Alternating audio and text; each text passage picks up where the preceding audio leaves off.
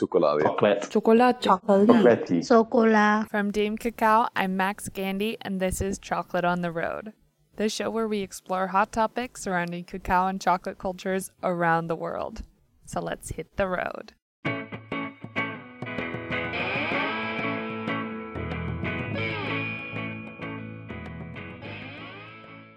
South Korea isn't physically an island nation, but in terms of its historically isolationist policies and homogenous population, it might as well be.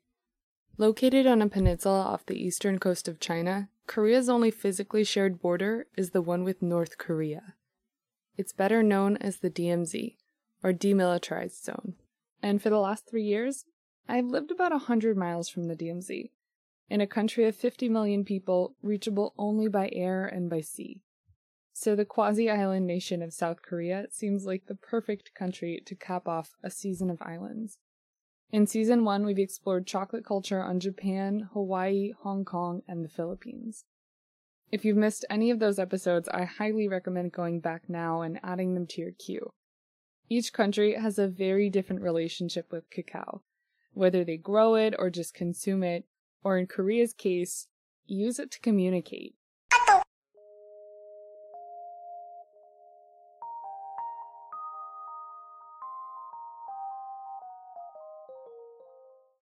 Kakao Talk is by far Korea's most popular communication platform.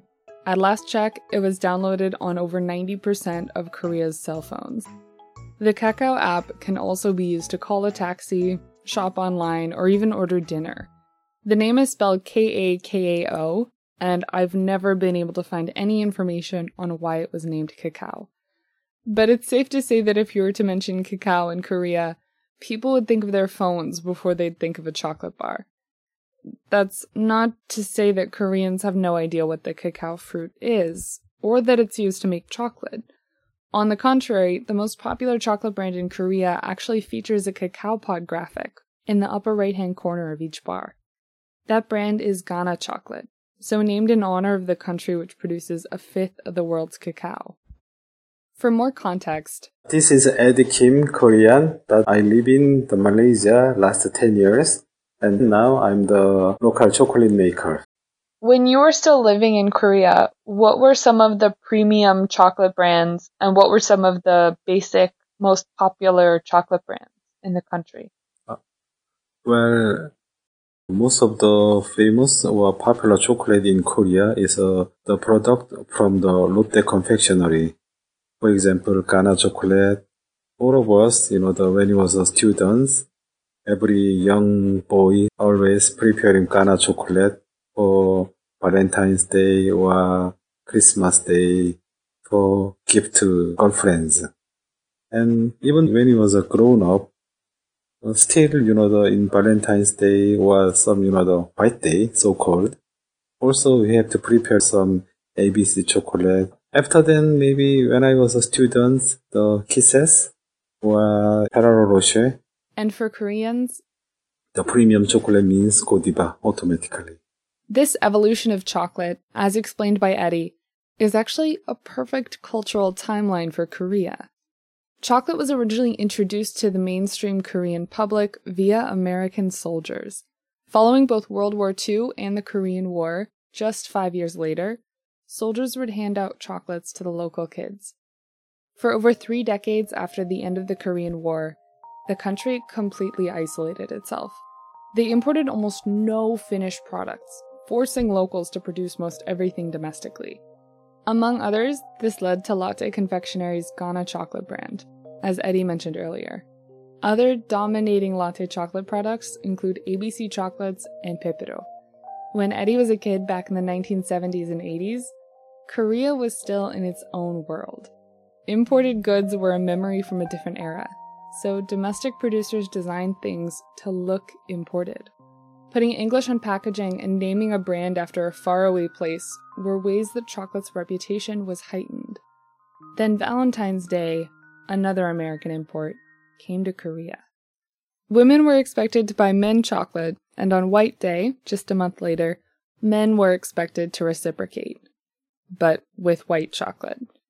Later on, seeing how well Valentine's Day worked, the Lotte Corporation invented Pepero Day.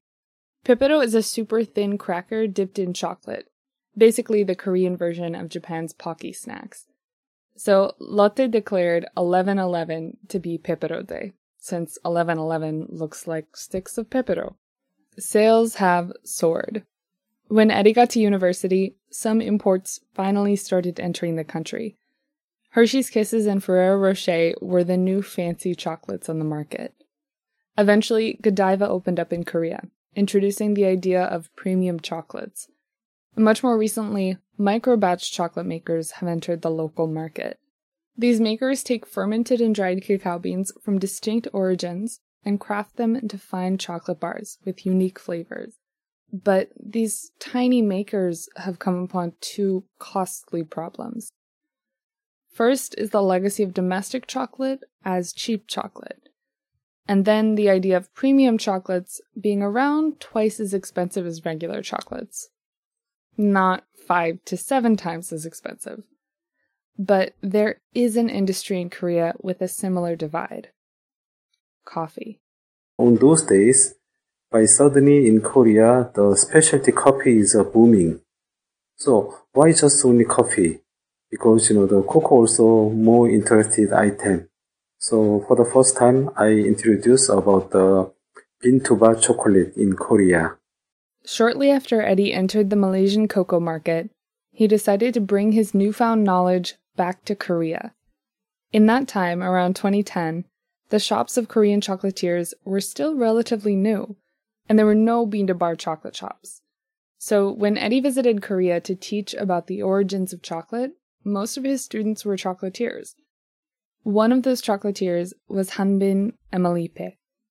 I am uh, Hanbin Baek and doing uh, making chocolate bean to bar chocolates in Korea since 2016.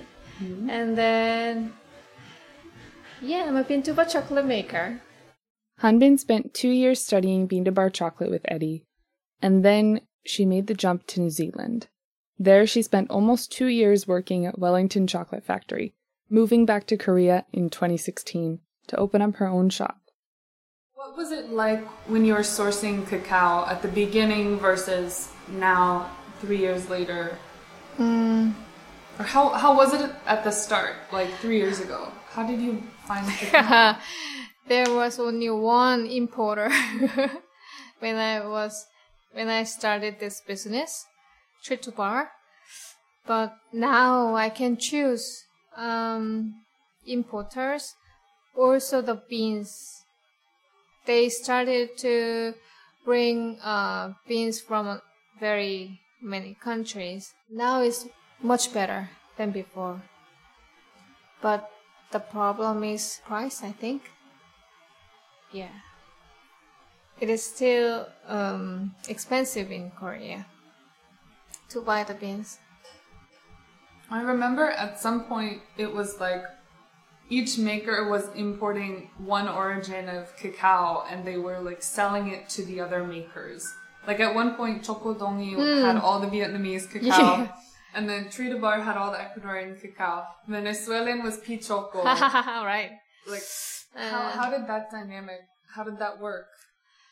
Uh, mm, yeah, that happened last year. And I think even if the beans uh, are all the same, but the makers are different, so the outcome is very different. I mean.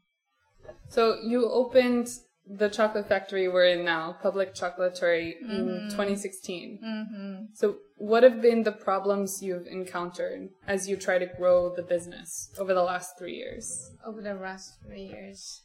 bean to bar is quite new, still new in Korea, so people really don't know about it. And then um, people just used to buy the chocolates from the supermarkets made with many ingredients in it. Yeah. And then every time the customers came in to my place and then ask about the chocolates, and I answer um, like this. So when you buy the chocolate at the supermarket, just um, at the back side, you can see the all the ingredients, the little ingredients that's not good for you. So um, you can choose. You can always choose with what kind of chocolate you buy, but uh, I just tell you that these bars I used only two ingredients from uh, made from organic cacao and then organic cane sugar. What is Korean chocolate consumption like? Like back when you were a chocolatier, like in 2012, 2013, Mm. what was chocolate consumption like? How did you think of chocolates? Chocolate only for Valentine's Day. yeah. And it's still still the same like this this year too. Um in Korea the coffee market is very big, you know that, right? So coffee people try to um, make bean to bar chocolates and then they are I think they are getting into the bean to bar markets now. So people are getting just started to know about the bean to bar, also the from the TV. You know suyo 수요미식회? You don't know that one? Mm. There are some people around the table, one circle table, and then they um, travel for the subject. So, for example, this week uh, we are going to know about the bean to bar. Then each people go Pichoko and then the other places like that, and then we they get together and then talk about it. How was the the shop you visited? Mm. So it was a month ago on the TV show. The Pichoko was there. People just started to know about the bean to bar, and then I think we need more time, maybe two or three years more time to, yeah, understand them. To educate people. To- yes, yes.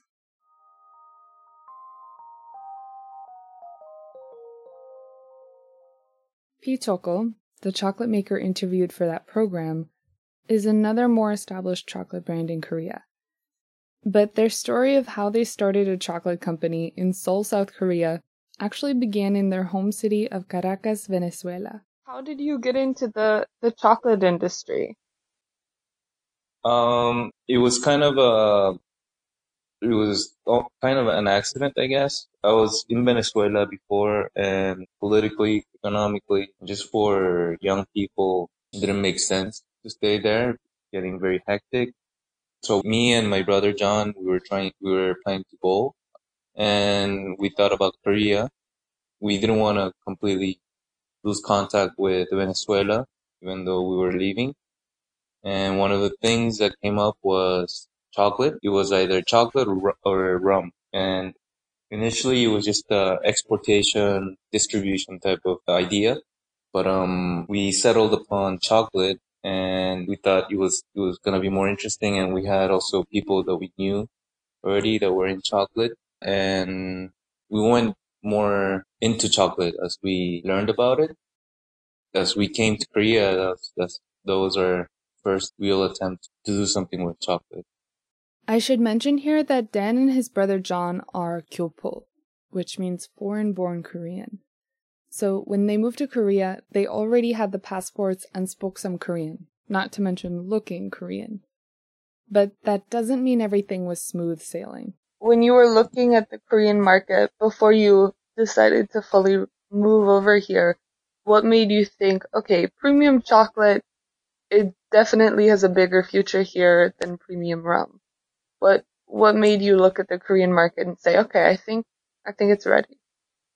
Right. We, like, we didn't know anything about Korea, but, uh, one of the things that we noticed when we moved to Korea was how consumers were really willing to choose quality over, over price. And especially we saw that in the wine industry and we also saw it in the coffee industry.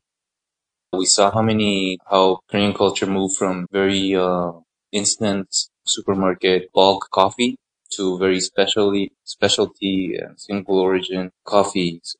Because of that, we saw maybe there's a potential also to single origin chocolate and bean to bar chocolate. And that's how we decided to focus our marketing towards that side. We, so we were thinking of distributing chocolate called El Rey, from Venezuela. We we knew someone in, in El Rey and that could uh, provide us to Korea.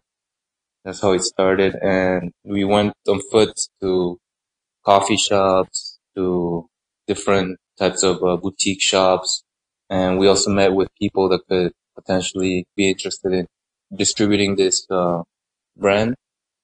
It wasn't very successful at first. People didn't know El Rey and what single origin chocolate meant. Like they knew it was chocolate and they tasted it, it was good, but they really didn't know what the difference was from already available chocolate. So at first it was it was a lot of uh, knocking on doors, trying to see if we can distribute it. And in the end, we just decided people are not going to understand what good chocolate is unless we actually do or show them what we can do with it. And that's when we started to, we decided to change from just distributing the chocolate to maybe making something with it. And that way introducing people to El Rey by making different things. That's when we started searching for different chocolatiers and people who could, uh, work with us and partner with us. And that's how Pichoco was born. And so when did you start bringing in Venezuelan cacao? So, right. So we started with the El Rey single origin couverture and through that we were able to kind of test the waters of, of in Korea. And we definitely saw an interest in the, in high quality chocolate. And so we brought in samples at first and we tested it right from the beginning, but we brought in a bigger amount, maybe around two years after. That's when we brought in a bigger bulk for us to use and to maybe make available to people who are interested in making bean to bar chocolate in Korea. Those are the same beans, two Venezuelan origins, which have been used in the country for two years. Hanbin used them in her lineup until just recently. When the brothers were sourcing cacao, they actually made a video about some of the process, which they screened in both Venezuela and Korea. Their goal went from bringing Venezuela to Korean chocolatiers to helping build a completely new industry in their parents' homeland. I mean, anyone can come into the shop, but also we want to keep it as a showroom.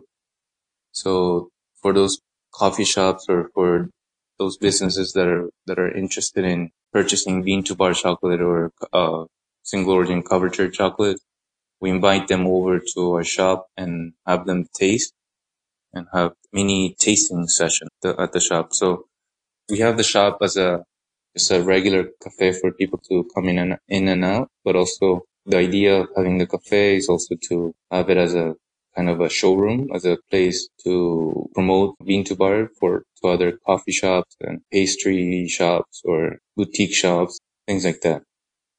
So culturally, when you're advertising to like single Koreans, not necessarily businesses. What have you found mm-hmm. to be the most effective ways to reach the Korean market? Um, so for us up to now, there has been a kind of a barrier, at least for, for in our case, for me and for my brother John, uh, just because we, we didn't grow up in Korea and there's some cultural stuff and language wise, we're not very like completely 100% fluent in Korean. The best way or the most effective way that we have found is just making uh, good, good chocolate. I think there's a certain limit to explaining something, especially food with words. And for us, I think we explain somewhat with our words and, you know, what the difference is and describe the whole making process of it. But in the end, I think they just have to try it. They have to eat it taste it and do, you know, different comparison with their own senses.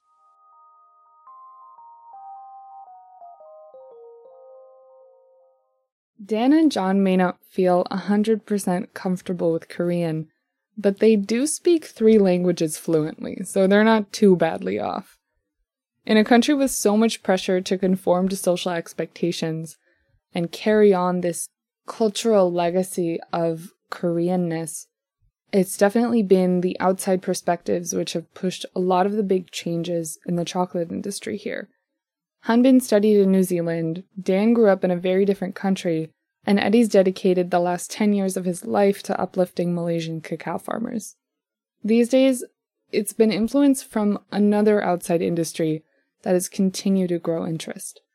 Maybe 2014 or 2015, by suddenly so many coffee makers also, you know, the rush into the this business. So now in, as you know, in Korea, there are many bean to bar chocolate makers. There are indeed over a dozen chocolate makers in Korea as of mid 2019, several of which just opened up in the last 12 months. But any knowledge they may have of coffee roasting and production is sadly insufficient for chocolate making.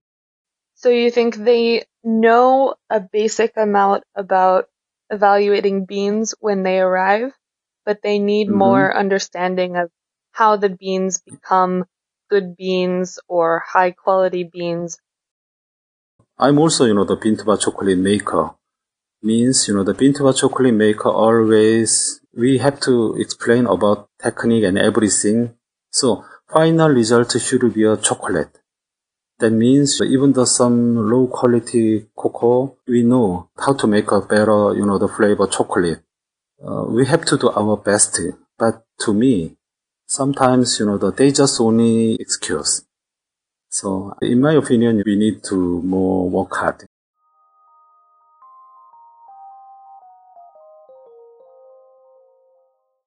Jason Zhang spent 10 years living in China when he was a bit younger.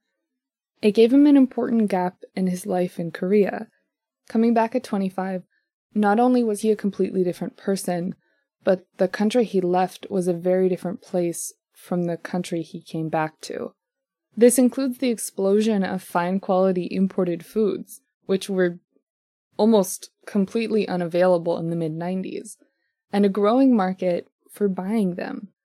But it was another decade before he learned anything about fine chocolate.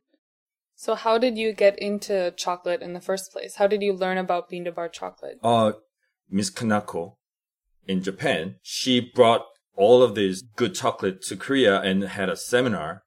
And I paid for that, paid 20,000 or something. Like to- 20 bucks. Yeah, 20 bucks to attend the seminar. And I just, I was just like, um, yeah, I, I just fell in love Floored. Yes. Yeah, yeah. I began to getting into this industry and this chocolate. And then I, for more study, went to visit Eddie Kim. Mm. Yeah. So what what is the timeline of learning about chocolate and then getting into a business involving importing chocolate and Um, selling chocolate? Um, September, uh, 2017. That was when I met Kanako. And December 2017 was when I went to uh, Vietnam to learn more about chocolate from Mr. Eddie Kim. And then January of 2018, Mi Andiamo has begun. You are really just jumping on this. Is, yeah, I am. I am very. I was just like, before this, uh, September, before September of 2017, I didn't even know what bean to bar is. These days, Jason runs Andiamo Chocolate, a bean to bar chocolate importer in Korea. One of only two such shops in the entire country, both of which opened in 2018. He's one of very few people who've had the chance to offer customers dozens of unique chocolate bars from distinct origins, flavors, types, and even just packaging. I recommend them to taste, um, for example, Madagascar and Jamaica, to let them feel the difference of the beans. And they will ask, are you sure that there is nothing in this chocolate to make this difference? And then they will consider buying a bar because at that point they find it very, um, interesting. Yeah. And like unique. And yeah, yeah, Like, you oh, I've never tasted chocolates that taste different from each other. and acidic taste, those kind of. So people usually like Madagascar. That's why I'm selling so many Akesson's Madagascar 75. And in Korea, do people tend to prefer the white milk or dark chocolates? Dark. for sure. I mean, I I didn't. I expected that Korean people will like the milk chocolate more, but I found out that many are expecting dark and special um, taste, like Madagascar or a nutty flavor or um, like raspberry flavor in the chocolate. They would willing to find that flavor, and they're expecting them to uh, from from bean to bar chocolate, but only those people who know what bean to bar chocolate is. Yeah. They want the cacao to like throw the flavors in their Mm, face. Right. Right. The differences. Mm. But how do most people react when they learn about bean to bar chocolate? I've been giving them Madagascar for the first time. Usually when people come, I would give them Madagascar for the first time. After some while, I decided not to do that, but to give them Jamaica. Because when I gave them Madagascar randomly, um, some people would go, oh, I think it's gone bad. yeah, it's off. But what the? So, and I decided not to do that for the first time, and I just gave them Jamaica, and they will say, "Oh, it's it's very um nutty and very good. Yeah, it's good dark chocolate, but so what? It's good, very good, but I'm not paying twelve bucks for this." And then I give them this is Madagascar, and it's gonna be very different from that. And then I give them the Madagascar. It's like a scale, and you have to show them both sides, but you start at the side they're more accustomed to. and then um exciting thing is that people more people choose Madagascar than Jamaica when they first taste Jamaica. They want something special. Special, yes. So, what are the most popular flavor additions in Korea? Because you sell a fair number of bars with like different flavors added. Right. Um should I talk about the brand and stuff? Yeah, you can if you want. Um sourdough and sea salt from Pump Street and then Akesson's black pepper also. His black pepper bar. Yep. That's popular It is. in Korea. Yep, it You is. sure? Yeah. Um, I mean, I mean, um, it's not as popular as plain Madagascar, or it's not as popular as sourdough and sea salt, Mm-hmm. but it is beyond my expectation. Is one of the more popular bars. Right. Dr- Uh, among the uh, inclusion, Why do you think that is? they eat it with uh, with wine or whiskey because they drink a lot at home. Okay. It it's very surprising though. They think that far ahead because I feel like in the US most people when they buy a nice bar of chocolate, if they just buy one, they're like, "All right, I'm going to eat most of this now and Mhm. maybe save some." Mhm. But Koreans will buy it and then take it home and like have plans for it. Yeah, right, right. Wow. And Forward thinking. and this is the worst thing of the Korean market. I found out that people are eating chocolate maybe a bite or two at once. Like the the whole bar is not making sense to this to us. I mean, I I can eat the whole bar, but normal people they would never finish one bar in let's A say week. in an hour. They never. It's gonna last for about like like a month. And they ask me how should I keep during the summer, and uh, So the all of the bars that you've imported have pretty nice packaging as well. Mm. What kinds of interest have people shown in the packaging? Does does Hmm. anyone ever buy a bar without tasting it at all? yeah, of course, of course they do. What what do you think makes them or what do you know makes them buy those bars? Mm, people would select for the gift, um, yeah, to their girlfriend, mostly to their girlfriend. Like guys, men, they use a lot of money Yeah. without tasting it, but they would never buy the chocolate by tasting. I mean, some people would do that when they taste the pepper or the hundred Madagascar, mm. they would take some chocolate for their whiskey or wine, but just chocolate itself, they would, Yeah. I found out that Korean men, they do not enjoy the chocolate for, um, That makes me so sad. it makes me so sad too. But women, there there are still yeah, half of them are women, so it's okay. I mean, Well, apparently more than half the people who are eating it are women. right. Means we're getting something out of So it. guys will buy the packaging. When chocolate makers are selling their own chocolates, consumers are trying a more limited slice of the market. The role of chocolate stores like Jason's is often understated. Imported fine chocolates bring in flavors representative of faraway places, origins that may be harder to find, and a healthy dose of context.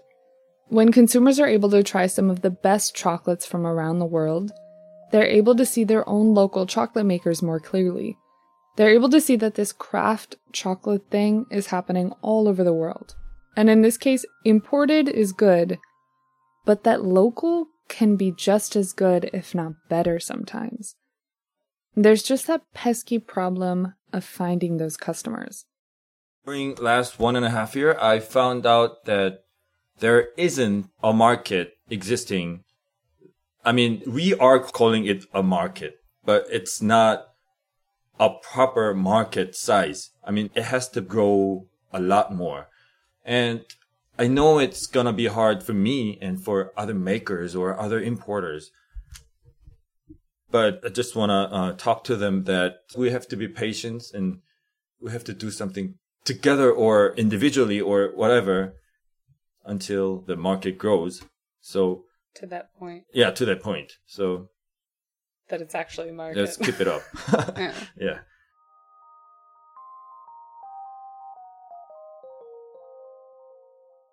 The world over, everyone is continuing to confront the problem of educating their consumer base. Makers have lots of ideas for how to do that, but it takes time and cooperation. I think chocolate overall, like especially bean to bar, is still a very uncharted territory in terms of infrastructure, and there's great potential in terms of becoming something of a specialty food. And uh, in order to do that, I think you'll need to have different collaborations between different uh, chocolatiers and um, chocolate shops, bean to bar makers, and also being able to have space or events where we could uh, invite just commoners as well as people who are knowledgeable in, in cacao and chocolate. It would be nice to have more of a education and tasting club in Korea. Everyone I interviewed for this story expressed a need for cooperation and building this new industry together. But there are very real barriers to developing an association or group for Korean chocolate makers. Historically, Korea has been pushed around and invaded by outside forces. In response to that, they've pushed back and banded together. To push their nation forward, they've had to become the best and expect the most.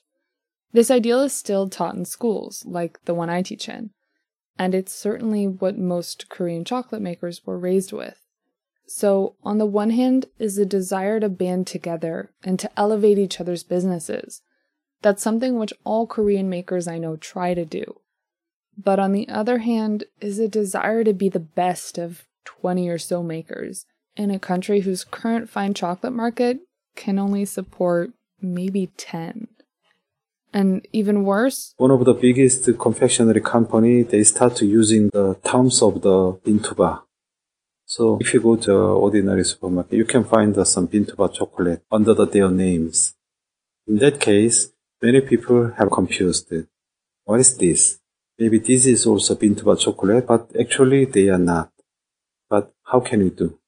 Because you know that there is no any definition of the bean to bar chocolate, so they can use. Yeah, I worry about that.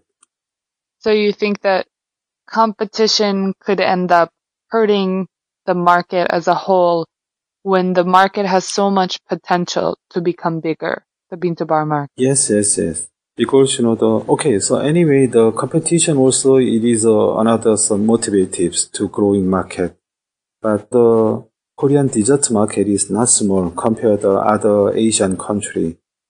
We cannot compare to you know the European or American market. The food and then culture is totally different. But uh, in spite of them, the Korean dessert market is uh, not so small. So we have a potential power of the growing more and more. So I think it's time to not competition. It's time to cooperate each other.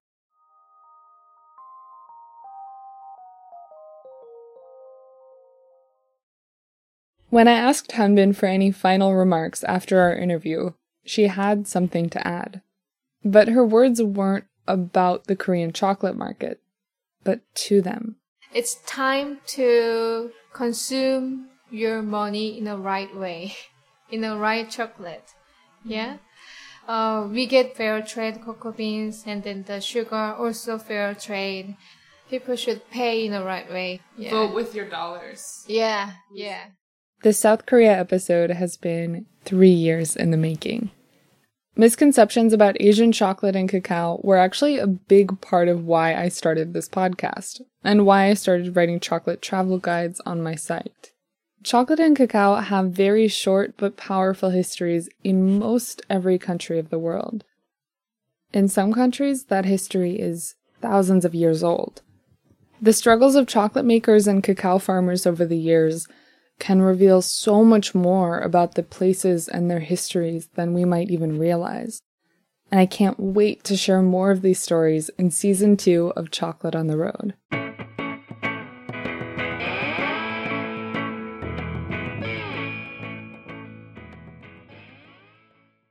Thank you so much for listening to this episode of Chocolate on the Road. If you liked it, please subscribe, rate, and review the show on Apple Podcasts and share it in any way you see fit. Your support puts a smile on my face during some extremely late nights. As I mentioned earlier, this was the last episode in season one. We'll be back on August 7th with the first episode of season two and some distinctive guests. So, for the interim period of July, please enjoy weekly extended interviews.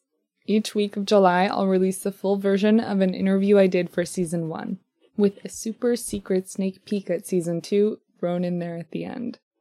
A huge thank you to all of my guests for this episode Eddie, Hanbin, Dan, and Jason. 모두를 위해 항상 고마워요. To learn more about our guests, check out the show notes of this episode at the link in the description or on my website at damecacao.com. That's D A M E C A C A O dot C O M. Have a wonderful day, and I hope you'll join me next time we go on the road.